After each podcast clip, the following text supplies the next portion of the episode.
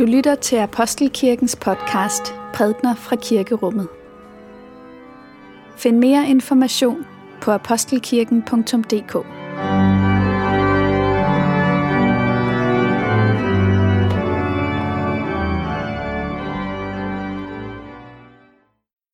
Prædikenen i dag har jeg kaldt for bæret, der flød over, og vi skal høre om kvinden, som Jesus mødte ved Sykarsbrønd. Men først læser vi fra Jeremias' bog, kapitel 17, vers 12-14. Her står der, Vort hellige sted er en herlighedstrone, ophøjet fra først af. Herren er Israels håb, en hver, der forlader dig, bliver til skamme. De, som fjerner sig fra dig, skrives i støvet, for de har forladt Herren, kilden med levende vand. Helbred mig, Herre, så jeg bliver helbredt. Frels mig, så jeg bliver frelst. For du er min lovsang. Og så lytter vi til teksten fra Johannes evangeliet kapitel 4, vers 5 til 29. Jesus kom da til en by i Samaria, der hed Sykar, i nærheden af det stykke jord, Jakob gav sin søn Josef. Der var Jakobs kilden. Træt af vandringen satte Jesus sig så ved kilden. Det var ved den 6. time. En samaritansk kvinde kom for at hente vand. Jesus sagde til hende, giv mig noget at drikke. Hans disciple var nemlig gået ind til byen for at købe mad.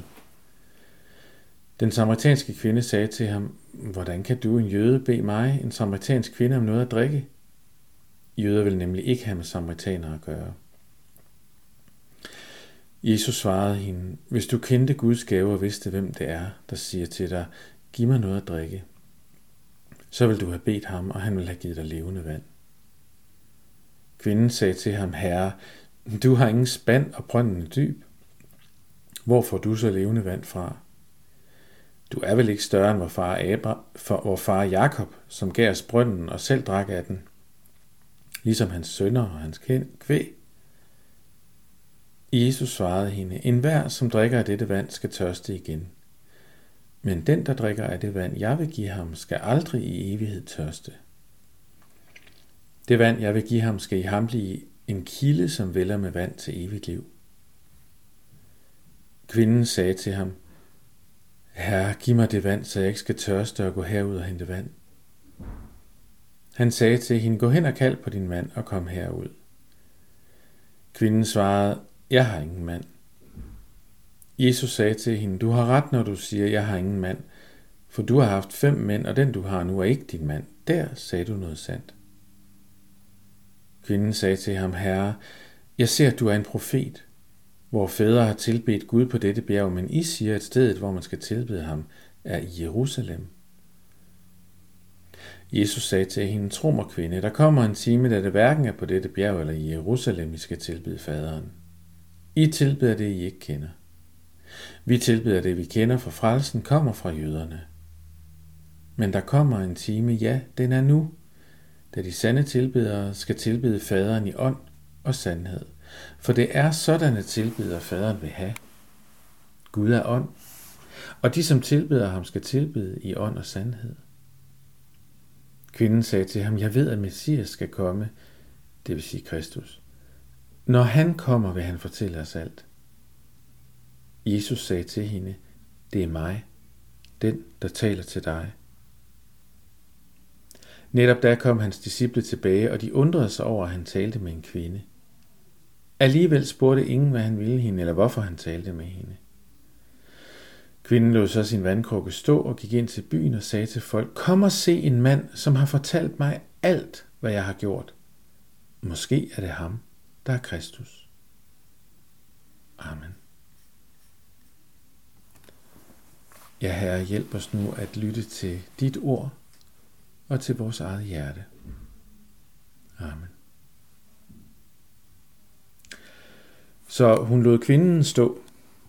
Nej, hun lod krukken stå, gjorde kvinden. Det var som om, at det hun var gået ud til brønden for at få, det havde hun fået, eller rettere, det var som om, at der var noget, der blev mere vigtigt for hende at få fat i, end det helt nødvendige vand, som hun var gået derud for at få. Hun lod krukken få. Hun lod krukken stå. Men det hun fik, det levende vand, det vældede så kraftigt i hende, at der ikke var andet at gøre, end at gå ind til de andre i byen med det mærkelige budskab. Kom og se en mand, som har fortalt mig alt, hvad jeg har gjort. Det er sådan et budskab, der kun kan være glædeligt på sådan en måde, at man ønsker at dele det med andre, hvis det handler om Jesus, Kristus, Guds søn. Det er jo hos ham, hvor intet er skjult, og hos ham, hvor det vi skjuler for os selv, ja, det ser dagens lys og møder dagens nåde. Kvinden blev gennemskuet. Jesus så, hvem hun var. Og da det skete, så flød blæret ligesom over, som hun måtte gå ind og fortælle de andre om, hvad der var sket med hende. Så altså ved brønden møder Jesus kvinden, og det første han spørger hende om er, om hun vil gøre noget for ham. Om hun vil give ham noget vand. Og så forløber samtalen som mænd om vandet. Han taler om det levende vand, og hun, der er træt af at gå til brønden, er ikke overraskende meget interesseret i at høre mere om det. Men så er det som om samtalen tager en drejning. Lige der, da Jesus beder hende om at invitere sin mand med. Og hun svarer sandfærdigt, at hun har ikke nogen. Og herfra sker der ligesom noget. For Jesus forvist, at han kender hende, og han kender hendes historie. Og dermed så får han også sagt, at han kender til de mellemregninger, som vi ikke får noget at vide noget om. Altså alt det, som er hendes glæder og sorger og begrundelserne for, at hun ikke har en mand, men har haft fem. Og det er ligesom om, at evangelisten Johannes, han, han ønsker ikke at udstille den her kvinde for os, men med det sidste, hun siger, den sidste replik, så kan vi godt forstå, at en af grundene til, at hendes liv ser ud, som det gør, det har også at gøre med noget, som hun selv har gjort. Så med andre ord, så er hun gennemskuet. Og når Jesus gennemskuer et menneske, så ser han også de dybder inde i os selv, som vi ikke selv kan få øje på. Vi kan nogle gange opleve, at vi ligesom ser ind i en gåde, når vi skal finde ud af, hvem vi selv er, men Jesus, han ser os klart. Og det har jeg lyst til at det har jeg lyst til at indskærpe, fordi når Jesus ser på kvinden her, og der i hendes liv er noget, som både er svært og tungt, noget, som hun måske både bærer skyld og skam over, ja, så fører det ikke til, at han vender sig bort fra hende. Nej, det Jesus ser, når han ser på kvinden, det er det samme, han ser, når han ser på os.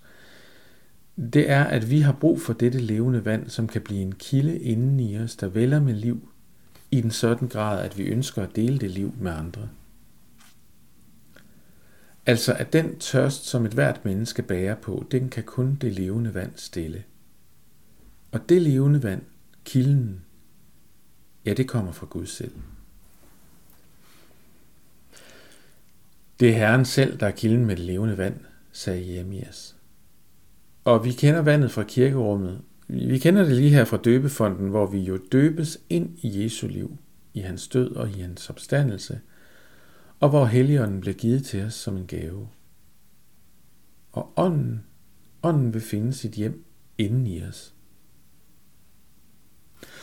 Så altså en del af svaret på, hvem vi er, ja, det finder vi altså i det her, at vi er skabt af Gud – vi er skabt til fællesskab med Gud, og Gud vil finde sin bolig i vores indre. Og derfra så vil han det liv, som han giver os, vælge frem. Vælge frem som en kilde med vand. Og dette indre vand, dette levende vand, ja, det kan ligesom, det kan ligesom skylle hen over alle vores minder, alle vores glæder og sorger, alt det dyrebare, som vi bærer på, alt det, som vi ikke kan glemme, selvom vi gerne ville, alt det smertefulde, som ligesom ikke rigtig vil slippe taget i os. Og det er sådan et smukt billede, at, at Gud, når han tager sin bolig i os, ja, så bringer han også sig selv i berøring med alt det, som udgør brudstykkerne til vores liv. Alt det, vi er, ja, det bliver, når det levende vand vælger hen over det, ja, det bliver til et hele. Og så behøves vi ikke længere at skjule os eller skjule noget. Og det er befriende. Men hvad skal vi så bruge den befrielse til? Jo, befrielsen skal bruges til at tilbede i ånd og sandhed, som Jesus siger. Tilbedelse, det er jo ikke en af de ord, vi måske bruger så meget til, til hverdag. Men som en har sagt det, så findes der jo ikke et eneste menneske i verden, som ikke på en eller anden måde tilbeder noget i sit liv. Alle har noget, som de ærer, prioriterer eller giver opmærksomhed.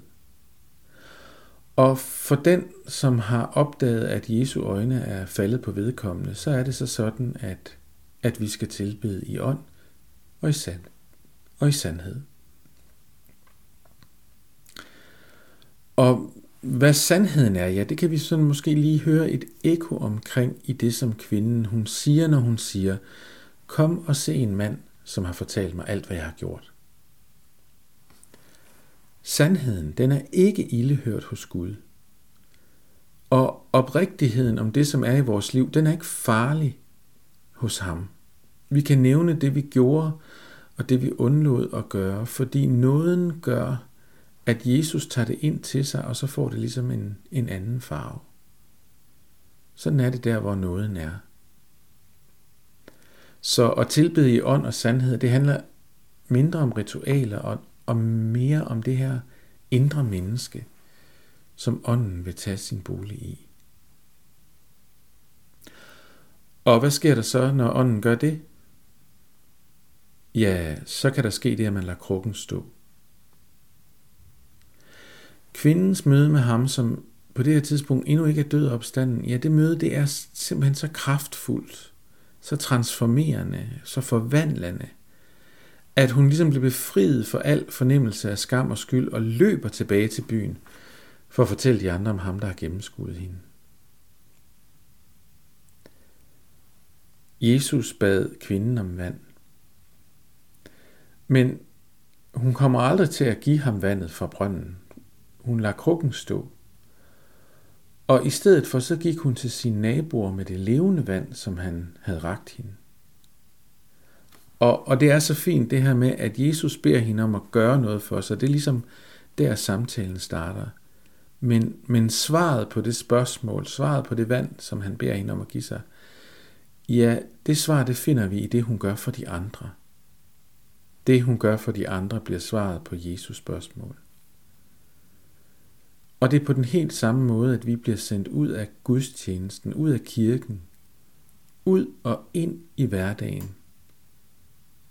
Og vi bærer og må bære på den samme fortælling om, at vi har mødt en mand, som har gennemskuet fuldt og helt, hvem vi er.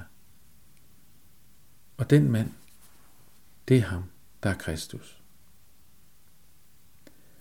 Og for det så siger vi lov og tak og evig ære være dig, vor Gud, Far, Søn og Helligånd. Du som var, er og bliver en sand treenig Gud, højlovet fra første begyndelse, nu og i al evighed. Amen. Lad os bede menighedens forbøn for kirken og for verden. Gud, vi takker dig for, at du møder os der, hvor vi er. Du ser os, og du kender os. Du elsker os, og du sender os. Hjælp os til at leve med vores hjerte vendt imod dig og vores næste. Hjælp os til at tilbede i ånd og i sandhed. Jesus, vi beder om, at din fred må komme til vores jord. Det er svært for os at tro på, men vi beder om, at Israel, Gaza, Nagorno-Karabakh, Ukraine, det Røde Hav, må opleve, at freden bliver virkelighed. Lad din vilje ske, og lad magthavere og politikere træffe beslutninger, der er præget af retfærdighed og forsoning. Vi beder om din beskyttelse over de hjemløse, om dit håb for asylansøgere, og om din fred hos dem, der sidder i fængsel. Trøst du den, der græder. Helbred du den, der er syg. I dag beder vi på en særlig måde, om du vil velsigne kronprinsen, der om lidt bliver vores konge, og dronningen, der ikke skal være regent længere. Lær dem at kende dine veje, og hjælp dem til at være et lys fra dig i vores land. Helligånd, lær du os at følge det, du har lært os. Læg din lovsang på vores hjerte, og led os til at handle omsorgsfuldt og ret. Lad Apostelkirken være et bedehus for alle folk og et lys for vores by. Og kom du selv og vær lyset i et hvert menneskes hjerte. Amen.